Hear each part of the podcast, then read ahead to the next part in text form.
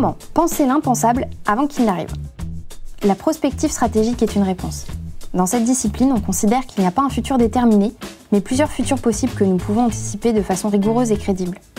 Par exemple, si vous gérez une entreprise, vous devriez être capable d'imaginer les scénarios futurs dans lesquels votre secteur d'activité pourrait subir des changements radicaux. Alors, comment faire concrètement de la prospective d'entreprise? Il faut s'intéresser aux signaux faibles. Il s'agit d'informations non structurées, fragmentaires, partielles, qui annoncent des changements importants dans la société ou l'économie. L'identification de signaux faibles et de leurs impacts futurs permet de créer des scénarios d'évolution possibles pour mieux identifier les enjeux de demain.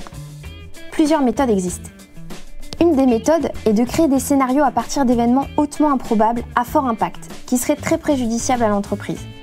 Nous appelons ces événements des signes noirs, un terme emprunté à Nassim Nicolas Taleb, épistémologue. Par exemple, la crise financière de 2007-2008, la pandémie du coronavirus ou un scandale comme celui du Dieselgate peuvent être considérés comme des signes noirs, car il y a un avant et un après. Les entreprises peuvent donc créer des scénarios signes noirs et tester leur capacité à résister à ces scénarios comme dans un crash test. Prenons l'exemple du Dieselgate. Il peut être considéré comme un signe noir car il est à l'origine de la conversion du secteur automobile à l'électrique. Voyons à quels signaux faibles on aurait dû s'intéresser dans ce cas. L'écologie était déjà une préoccupation croissante pour les pouvoirs publics. Le caractère polluant du diesel était déjà fortement dénoncé avant le scandale. Des constructeurs s'étaient accordés pour s'opposer à des technologies vertes. Une meilleure détection de ces signaux faibles aurait permis à Volkswagen d'anticiper le Dieselgate. Mais la centralisation excessive de sa gouvernance et son obstination à vouloir conquérir à tout prix le marché américain l'en ont empêché.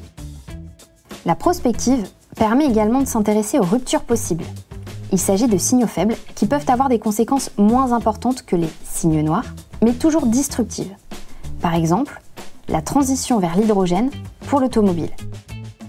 Qu'est-ce que les méthodes de prospective peuvent donc apporter à la stratégie d'entreprise? Une meilleure anticipation des menaces et des disruptions, le développement d'une capacité à changer, l'amélioration de l'agilité stratégique, plus de proactivité et le renforcement des capacités d'innovation. Plus généralement, la prospective permet d'améliorer la prise de décision et d'éviter l'aveuglement stratégique.